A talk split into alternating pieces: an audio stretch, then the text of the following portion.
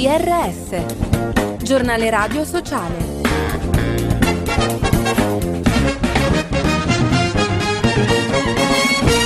Bentrovati all'ascolto del giornale radio sociale da Fabio Piccolino. Riportiamola a casa, sono quasi 100.000 le firme per la petizione lanciata dal comitato Ilaria Salis Libera per chiedere alle istituzioni il rientro in Italia della cittadina detenuta in Ungheria in condizioni che violano le convenzioni internazionali sui diritti umani. Ascoltiamo l'avvocata Francesca Trasatti. Quello che noi ci auspichiamo è un intervento governativo delle autorità diplomatiche per portare Ilaria in Italia, per portare Ilaria a casa, eventualmente agli arresti domiciliari, ma comunque toglierla da questa situazione. Viaggiare meglio, ieri si è insediato il tavolo tecnico di lavoro presso il Ministero per migliorare la mobilità e l'accessibilità delle persone con disabilità. Secondo il presidente UICI Mario Barbuto è importante porre l'attenzione sulle eccellenze già acquisite per intervenire in modo efficace nei punti di maggiore criticità. Fondamentale la formazione degli operatori coinvolgere la società civile, le organizzazioni italiane commentano il piano Mattei tra Italia e Africa. Il servizio è di Patrizia Cupo. La cooperazione allo sviluppo porti a una collaborazione che sia effettivamente paritaria e vantaggiosa per Italia e Africa, non si traduca in sfruttamento. Il governo lavori per il reale sviluppo sostenibile. Così la portavoce del forum terzo settore Vanessa Pallucchi commenta il piano Mattei del governo Meloni sui nuovi rapporti con il continente africano. Più critici Greenpeace, Kyoto Club, Club, Legambiente WWF Italia, che in una nota a Palazzo Chigi chiedono un incontro sul piano energetico, lamentando una visione miope sulla transizione ecologica. Unico protagonista del piano Mattei, dicono, è il gas, assieme ai disegni Eni sui biocarburanti. La grande incertezza. Nel 2024 il PIL rallenta a più 0,4% anche per la debolezza dei consumi delle famiglie e l'inflazione a più 2,5% purché non si estenda il conflitto in Medio Oriente. Sono i dati che emergono dal rapporto di Area Studio studi Legacop e Prometeia.